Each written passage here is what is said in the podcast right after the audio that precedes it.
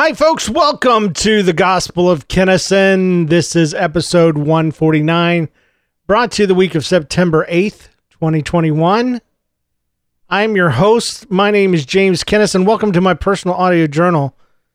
Special thanks to our patrons, with extra special thanks to Carrie Wright, Carrie Bernhardt, and Wesley Gill.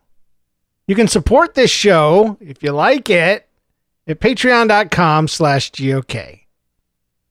How are you doing? Man, am I doing good or what? Recording these things a little bit more on a schedule. But I have a topic to talk about. And it's not... it's not the last two episodes, let's just say. If the last two episodes were hard for you to stomach, then you should have no problem with this one. Because this one's kind of a story and then kind of me responding to it, because I got to be a part of something as a witness, a man on the sidelines. Just got to see something happen that really hit close to home. We go to a small church, my family and I, as you know. It's called Novation, and there's very few people that go. Currently, regularly attending is 1, 2, 3, 4, 5, 6, 7, 8, 9, about 9 people. And when everybody shows up, there's 10, 11, 12, 13, maybe 14 people that show up. And currently, what we do is on Sunday nights, we have a children's ministry for the kids in the neighborhood. And there's various amounts of kids that show up for that. And you know about that if you've listened to the last few episodes. But recently, we have had the opportunity presented to us, or I should say it this way, my friend and pastor and mentor David Godbout has had a opportunity placed before him. There's a church out in West County, which is the rich area of St. Louis, and they have a pastor there that is taking a sabbatical, which is just a big fancy word for time off. He's taking a year.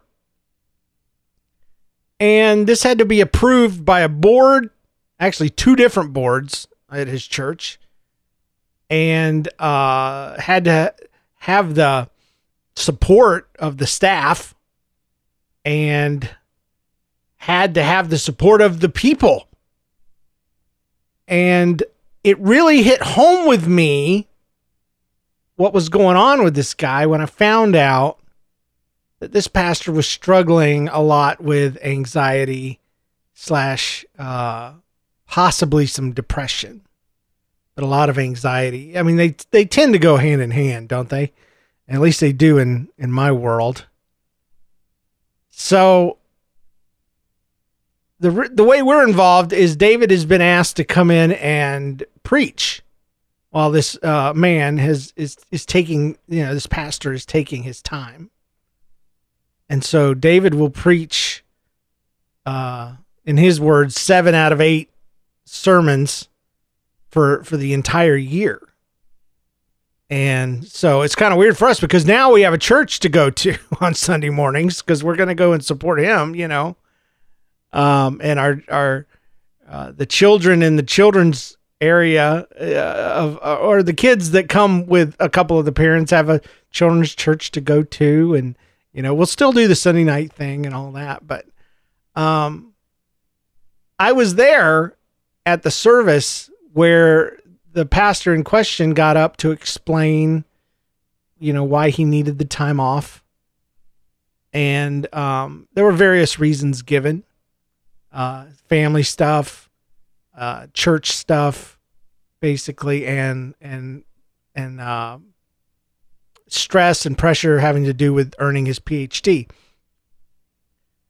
So it definitely spoke to me, being someone that struggles with anxiety and depression, and it spoke to me as someone who has been through a very similar situation, but boy, did it turn out different. I mean, you guys know my story. And in case you don't, 8 or 9 years ago, it's been a while now. I don't even know. 2013 was it? I don't know. I don't know when it was. We've been here almost 7 years. So 8, 9. So yeah, 9 years ago, was it? Oh my gosh. Time flies. Well, anyway, some time ago, I was at a church in Florida, and I developed the symptoms and the situation of having depression and anxiety, and I did a good job hiding it for quite a while and working through it. Like you do. And I started seeing a doctor, and I started taking medication, and things went well for a while, but then the medication started to kind of quit working. And the doctor told me, this is all I can do for you. You need to see a psychiatrist. And there was a lot of shame and a lot of shame. Like I had failed and stuff. And I went to the psychiatrist, which is what, crazy people do. Right. And, I started taking different kinds of medications and got allergic to some of them. Some of them worked, some of them didn't. And I was desperately trying to get on top of things before I had to start explaining things to my pastor, but it didn't make it to that point. And at 3 separate intervals, we had meetings with my boss / pastor and told him, look, surprise, I have depression and anxiety, and I didn't tell you about it when you hired me because I didn't even know it was really a thing. And meeting number 2 kind of went like, hey, we still have this depression and anxiety thing, and it's really for real, and it's really starting to affect me. And, here's my resignation, and he wouldn't accept. And meeting number 3 went, hey, I really need to change some things around here, or I'm not going to be able to stand it. I need to have the freedom to not come in and only work part-time. And at that point, he said, okay, let me take it to the board. And he did, and then he took me out to breakfast and asked me a bunch of questions, and the board basically asked if I was even called to be there. And basically a lot of questions that let me know that I did not have their support, and that they were questioning why I was even there at all, if I couldn't do my job. And then came a evening where I was supposed to get up and give a annual report,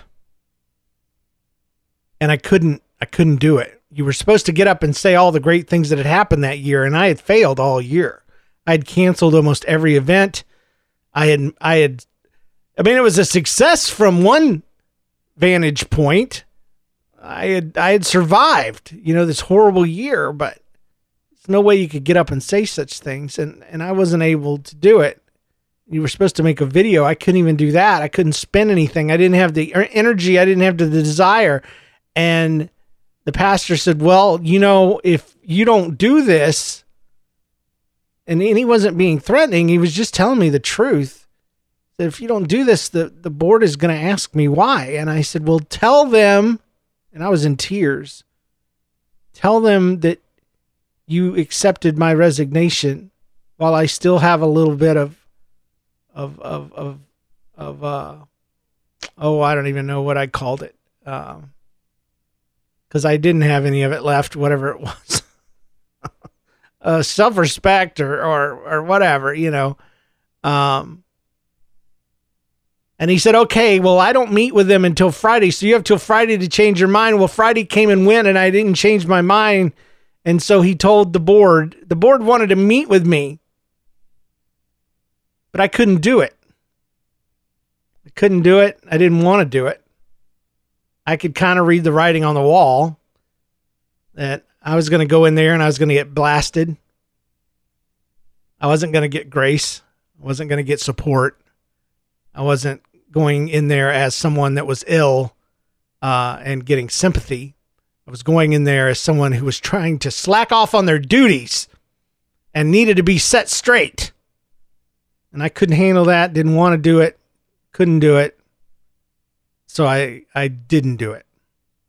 And I waited my 2 weeks out. I turned in my keys. I packed up my stuff. And it was one of the worst things that I had ever gone through. And I think it really, to this day, has hampered and hindered me.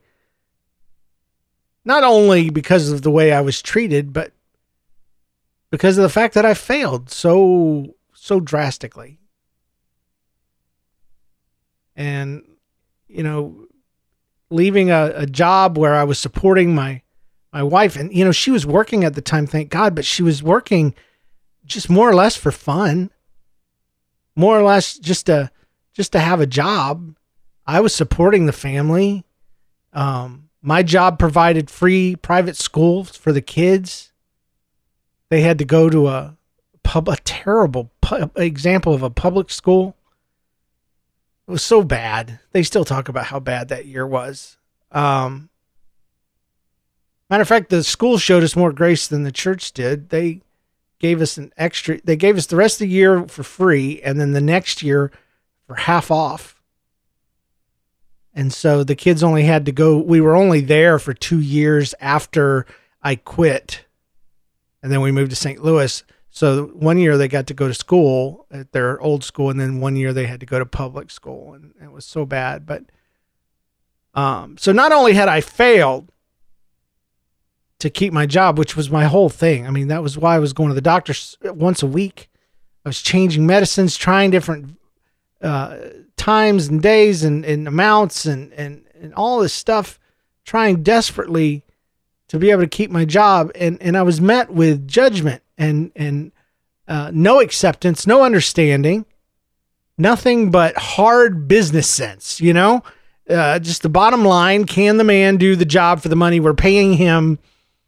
And, you know, there was a time I've even said it on this show that I understood that, you know, there's a part of me that really understands that. They hired me from Sheffield Family Life Center, which was a mega church. And I think in their mind, they thought, hey, if we hire this guy, we're going to have a mega church quality children's ministry. Well, their church didn't support a mega church type of ministry. First of all, because they didn't have the numbers. They had 500 people in the sanctuary on their biggest day. And only about 55 kids in elementary school. And it was quite a step down from what I was used to, but I loved it. You know, I loved being able to know more kids, because when you have, you know, close to 300 kids in your children's church, it's hard to know everybody. It's hard to know anybody. But anyway, in the past, I've been very gracious to them, and trying to and saying, you know, I understand where they were coming from, and I do. I understand where they're coming from. They were businessmen. They had a preconceived idea about me that I was going to come in and save a part of their church. I was going to restore it to its former glory. And I was failing at that. And they wanted to know why. But after going to this service on Sunday and seeing what I saw, I mean, I sat there in the third or fourth row back, and the board, representatives from the board, they have two boards at this church, a spiritual board, which sounds kind of weird, and a business board. And I kind of thought that was sounding kind of weird, except the spiritual board is just kind of a nickname, because they are the elders who pray for people at the altars. They pray for the pastor.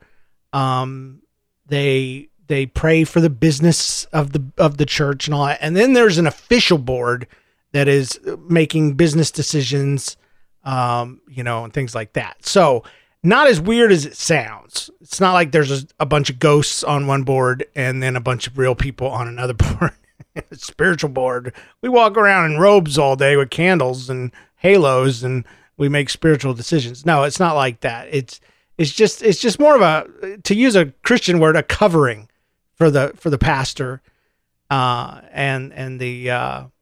those not familiar with that, it would just be people that are looking out for or got the back of the pastor spiritually and are attuned to his needs spiritually, and that's important. It's very important, and I've never heard of that anywhere else other than this church. I'm sure it's happened, but I've never heard of it.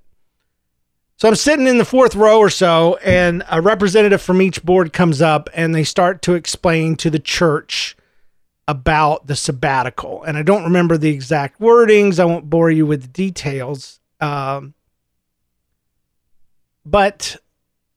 they just got up and expressed the needs that this pastor had, and the problems that he was facing. They talked about his anxiety. They talked about the fact that he followed a founding pastor, and that is typically a hard thing to do, to transition from a guy who founded the church and was there for like 35 years.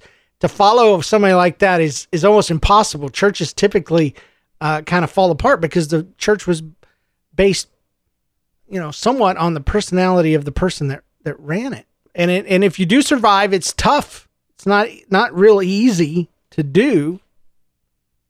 And but they acknowledged that it wasn't easy to do, but he did it, And then they kind of went into, without detail and without messing with his privacy, just mentioning that there were family issues that he was dealing with, and then the PhD pressures and things like that, and how over the last few years it has it is added up. And they said, now if this comes as a shock to you, just know that you're in good company. They were very honest, saying, hey, this was a shock to us too. We didn't know. But then the next thing they said was so wonderful. They said, I have to paraphrase it, because they said something to the effect of, now that you've heard this information, we would like you to move from how it affects you to how you can help him. And they were so right to say something like that, because when people, especially in churches or in any kind of group, like a business group or whatever, they hear information, they immediately go into how it's going to affect them. What does this mean for me? And they urge the people, get through that phase and get right into how can we as a church combine and support this pastor.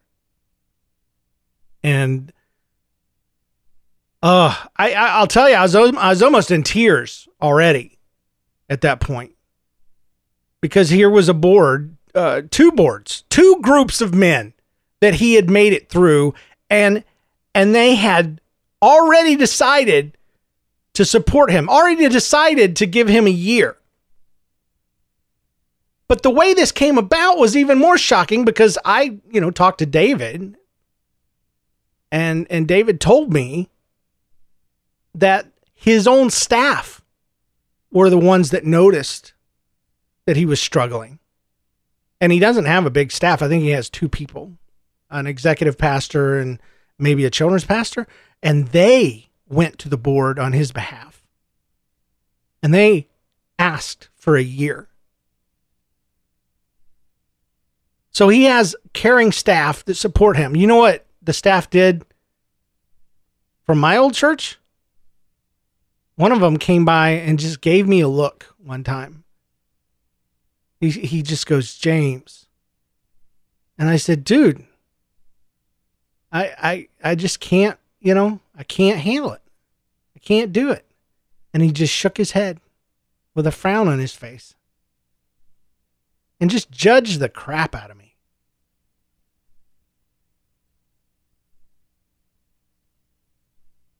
And this man's staff and peers, I don't know, they were his employees, so not peers, but they acted as peers, they acted as friends, and they went on behalf of him rather than trying to tell on him. See, where we were at in Florida, the pastor was kind of coming under fire from the board. He had been there 5 years and they hadn't seen the growth that they thought they would. So they were kind of up his butt. And the staff member that shook his head at me was seeing this as an opportunity for him to step in and get some more power. And he was going to the board saying, hey, I've got ideas that'll turn things around. And I can do this from an executive pastor position. So if you move me up the rungs of the ladder, I can make things happen. And with me quitting right in the middle of all that, all I did was cause a bunch of problems for everybody. The pastor's wife hated me because I was causing problems for her husband, and I understand it. I do. Her poor husband was going through it, and one of the decisions he made, me, was faltering and just flopping all over the floor like a dying fish. So I wasn't helping. And the associate pastor, who wanted to become more than anything the executive pastor, who had all the fresh ideas, he didn't like me because I was part of the solution. He liked me. He liked me a lot before I started failing.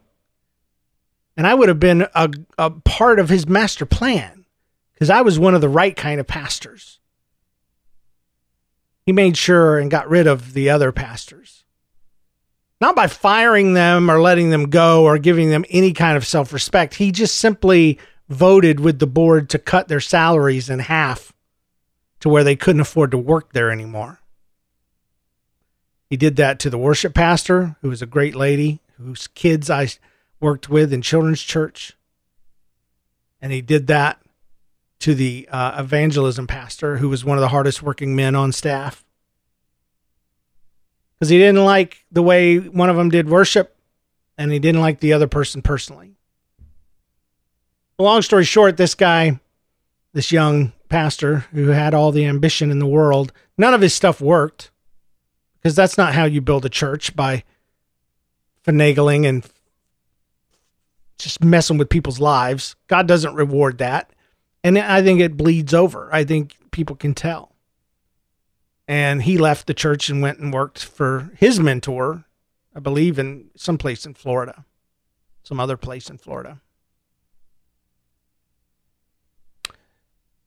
But I couldn't help but wonder, as I sat there last Sunday and listened to the grace that this man was getting, how things would have been different if we had received that kind of support and the support that we needed. Because the best part of the service was when the pastor himself and his wife got up and was able to talk to the community, to their people. And I couldn't believe it, because they had just got through, the staff had talked about him, the board had talked about him, and now he was getting up himself and kind of explaining what his side of the thing was. And he did talk about shame. He talked about, just briefly mentioned the shame that was involved with doing all of this. And oh my goodness, that took me back, because there was so much shame on my end. When I quit, I didn't feel like I quit. I felt like I got fired. I felt like I failed, felt like a whole bunch of stuff. And I think it was the biggest blow. I think it was the thing that extended my depression to such depths, my anxiety to the point where I was having almost constant panic attacks and pain in my chest. But yet here in this universe, this alternate universe where this pastor gets to get up and he gets to talk after his board gets up and speaks. I couldn't imagine if I'd been put through the same thing after the board had passed judgment on me after I had quit my job, and if they had forced me to get up to speak, I couldn't have done it. I couldn't have done it without tears, that's for sure. I couldn't have done it without groaning and pain and anxiety and putting on a show that people would have never forgotten. So it's so drastically different than what I experienced that I don't even know. I don't even know what it would feel like. But I can kind of go through what it would have been like, you know? I don't know how it would have felt. Never had acceptance and love like that. I you know, not at that level. I experience it here in my little tiny church. But these are people that didn't know me before. Except for one. David Godbout knew me before, and he's mentioned this before, and it really means a lot. He knew me before the down James. He knew me before depression. And he knew me during, and he knows me now in the aftermath. And he accepts me and loves me and respects me. And he sees value in me. And that's why we're here. Because that's what Jesus' love is like. And I think that's what the pastor of this church I'm talking about received Sunday. And, oh Lord, if he does not realize, and I'm sure he does, but how could he truly understand how much grace, how much love that he was given? His depression and anxiety is probably only forcing him to focus on the negative side, that how dare you put your church through something like this, to where they have to spread your responsibilities out amongst the other staff and amongst lay people. You know, all the negative thoughts, probably not even allowing him to realize the grace and love that have been afforded him, which is terrible. He'll get it one day, but I can't imagine. But I imagine how it should have been, because what should have happened is when Pastor went to that board and told them what I told him, that I could not function during the week, but I could still do children's services, they should have said, "Oh my goodness, that's terrible. It's not what we want." But we know him. We know him. And he's not this way. He's not a slacker. He's not someone that just doesn't want to work, because we have been involved with him and we know him. We've been to lunches with him and dinners with him, and we know him as a person. And we love him, and we've been praying for him, and we've supported him all this time. We've got to find out what's going on. And Pastor would then tell him, well, he deals with anxiety and depression. And they would have had to have taken that seriously, rather than like most people do in religious circles and say, well, that's not a real issue. That's a spiritual issue, and he must have hidden sin or have a moral failure, or, you know, he's doing something he shouldn't be doing. See, I don't know. That's about the limit of how I can even imagine it would have gone, because they still would have wanted to talk to me, which I would have understood, but it would have been under different circumstances, wouldn't it? It would have been an invitation to come and explain things similar to the way I did Pastor. And I could do that, man. I can talk about my crap all day. That's what this whole podcast is about, for the love. It's me crapping about my life. And I could have done that, and they would have heard it with open and loving hearts.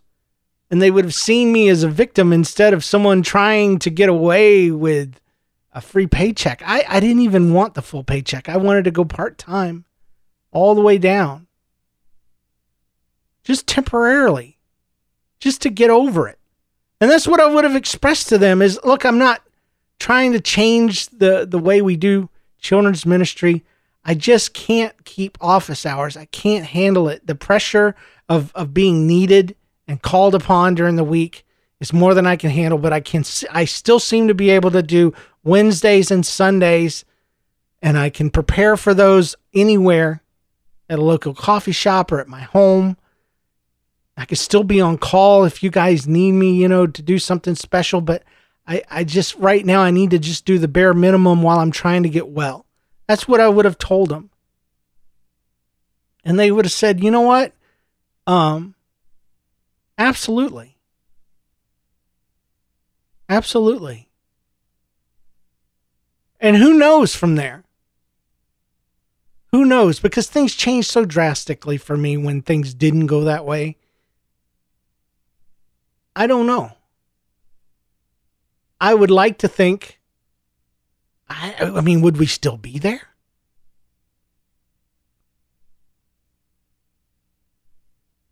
But it's so hard to play the what if game. Because ultimately, as the Bible says, all things work together for good to those that love God and are called according to his purpose. And we are here in St. Louis, which is still kind of a mixed blessing. We kind of hate St. Louis. It's a dark city. It really is. But I'm so glad we're not at that church anymore, because they showed who they really were, and who they really were shallow, heartless people that only loved you when you were doing for them what they needed to be done. They had no grace. I mean, do you remember how it really went? Were you listening back then when it happened? Did I even tell the whole story? I don't know. But they came back and they had Pastor, like I said, take me to breakfast and ask me questions like, are you even called to be here? What did you come here for? Do you even want to work here anymore? And then they established a rule that one of them was going to come and start monitoring my services on Sunday. I guess to make sure that I was doing my job properly. To their credit, they really never followed through. There was one person that came one time and they stayed for 15 minutes and they saw that I was at the top of my game. I was still doing a great job. The kids were learning. They were engaged. Parents are happy. And they never came back. So either they saw what they needed to see, or they were just not following through with what they said. I don't know. But they clamped down on me. They put more pressure on me. They put me under a microscope and wanted to meet with me. And I could read the writing on the wall. Like I said, I knew, I could already tell you how it was going to go. And maybe it wouldn't have gone as bad as I thought, but is there really any question as to how the meeting would have gone? Wouldn't it have been just a bunch of striking questions? And maybe I would have won a few of them over. But I'll tell you, at the time, I couldn't get over the fact that I shouldn't have to win them over. That by that time, I should have already won them over, with my service, with my support, with the way that I carried myself, with the respect that I got from parents, my fellow pastors, even the people that cut the checks and knew how I spent the church's money. The people that had children, the board members that had children in my church services. and in my middle school service that I had started from scratch. It's not like I hadn't done anything. It's not like I hadn't earned a benefit of the doubt. But anyway, Sunday struck home, man. It really hit home for me. And thank God that there is a pastor out there that received the kind of love that he needs.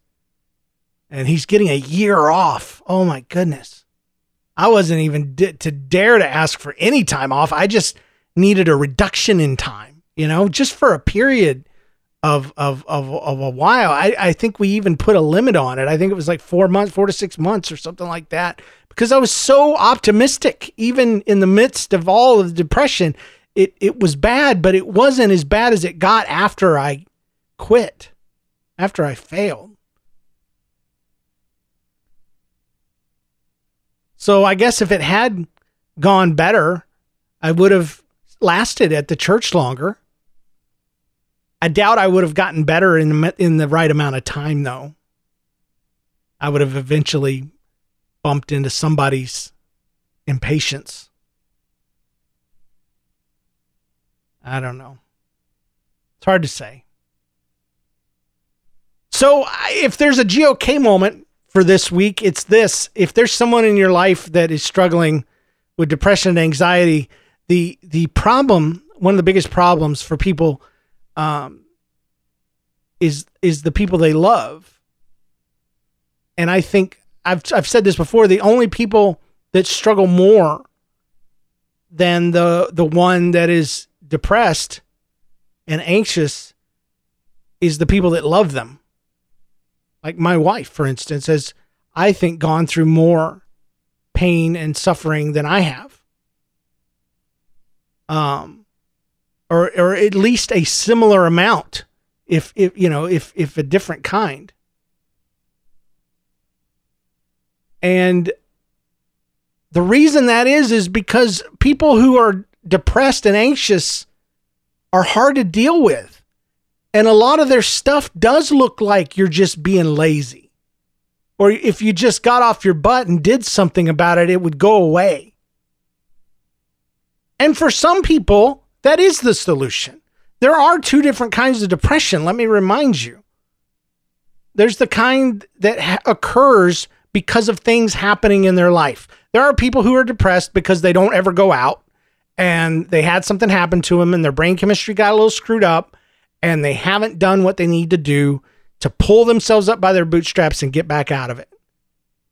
And those people need motivation and love, and they need care and compassion, but they need a kick in the pants as well.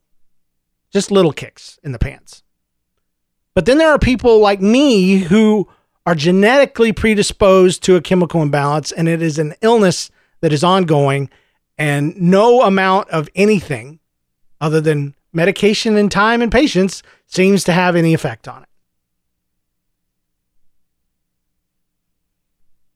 And like I said, though, it comes to the uninitiated. It can seem like it's just somebody being a bum. And I've lived with both kinds in my life growing up. My father was bipolar. My mother struggled with depression. Hers was a temporary thing. My real dad's was a permanent life-altering thing that eventually ended his life, or caused him to end his life. He was 43 when he passed away, when he died, when he killed himself, whatever you want to say it. I'm 48. I am a survivor. I'm proud of that. And, well, anyway, the GOK moment is be patient and loving and compassionate to the people in your life that are dealing with depression. Give them what you would need if it were you. And look past the obvious stuff, the parts that annoy you, the parts you wish you could change, and do some reading. Do some reading online. I don't even do enough reading, and I'm in the midst of it, but I did some on bipolar 2, and I did some on depression recently, and really just opened my eyes and my mind just even more. And my wife has started doing this, and she's going with me to my doctor's appointments now. Did I mention that? She goes with me now, and the doctor loves it because they get another opinion and another vantage point on what I'm doing and how I'm doing. And my wife knows all the medications I've been on, and I don't. She knows the effects that they had on me, and I don't. And my doctor loves having Jen there, and I was so nervous about having her come. But it worked out great. And it supports me, and it helps her understand that, and it reminds her that it's a medical issue. And that if I could do better, I would. And it means the world. So there are two people in my life that really get it. It's my wife and it's David. And especially Jen, of course, because she has to deal with it every day. I'll just leave you with a little update on me. Like I said, I took my wife to a doctor's appointment. It was something I kind of just thought to do because of the reading that I was doing. It said, bring your spouse, and it'll be good for the spouse. It'll be good for the doctor. And it really was. It was good for both of them because my wife doesn't have to ask me how my appointment went and me just say, well, it was just a normal appointment. She was there. She experienced it, and she contributed, and she does contribute so much. She can tell the doctor things that I don't even notice that I'm doing, or changes that I didn't even notice. And she can support me by agreeing to the things that I'm saying. Because sometimes when I say stuff, I feel like I'm making it up, or that I'm complaining too much, or that I'm trying to lead the doctor to come to the same conclusion that I have come to. And it's so helpful when Jen's like, yeah, that's exactly the way it is, and I realized, no, I'm just telling it like it is, in the evenings, I've found myself starting to get very, I want to say miserable, but it is depression. So I've been on a high for about a month and a half now, where I've been very creative, very outgoing, very driven, and I feel like the evenings are warning me that time is coming to an end, and that I might be bipolar 2, if I haven't mentioned that on the show yet. Bipolar 2 just is different than bipolar. Bipolar is You go between depressed and manic, where you do crazy things and your personality changes drastically, and you go out and spend money irrationally. You do things that are not normal for you. You can get hyper anxious, hyper angry, hyper happy, whatever. But hypomanic, though it sounds worse than manic, hypomanic means kind of manic. And you go through a heightened state that you feel like is the real you, and you can be creative and this, that, and the other, and you can do some dumb stuff, but generally it's just a lower manic state.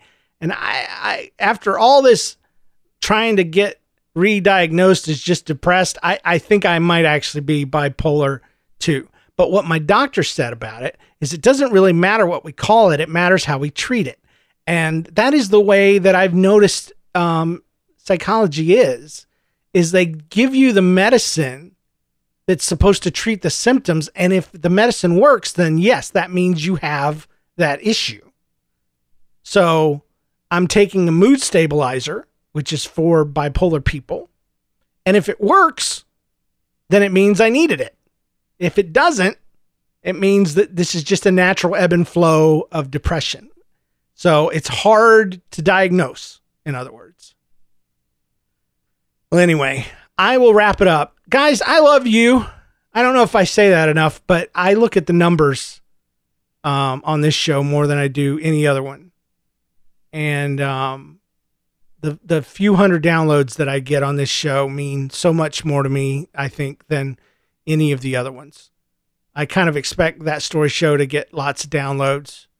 You know, so when I see 17, 18,000 downloads on That Story Show, I see 10,000, you know, some on some episodes, it just, it varies.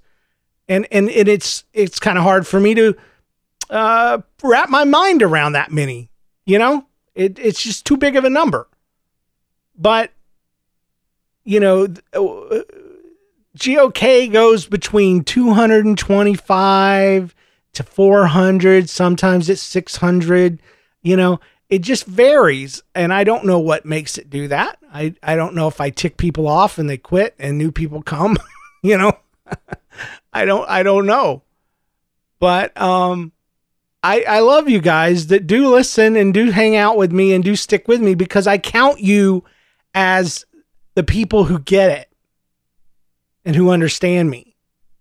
And you're in good company, because you're there with David and you're there with my wife. You're there with my kids, even though I don't know that my kids completely understand it, but they still love me. So you're in good company, and that's where you sit in my heart.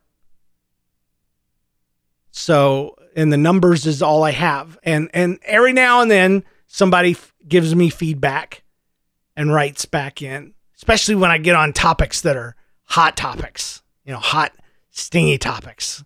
Like, when I talked about how I wasn't supporting Trump anymore, I had a fella get really excited about that. And, he got really, I say excited, I'm kind of being nice. He got kind of angry about it and took it personally. Like I was saying that he was a terrible person, for liking Trump. And he emailed me a lot and was just being really snarky.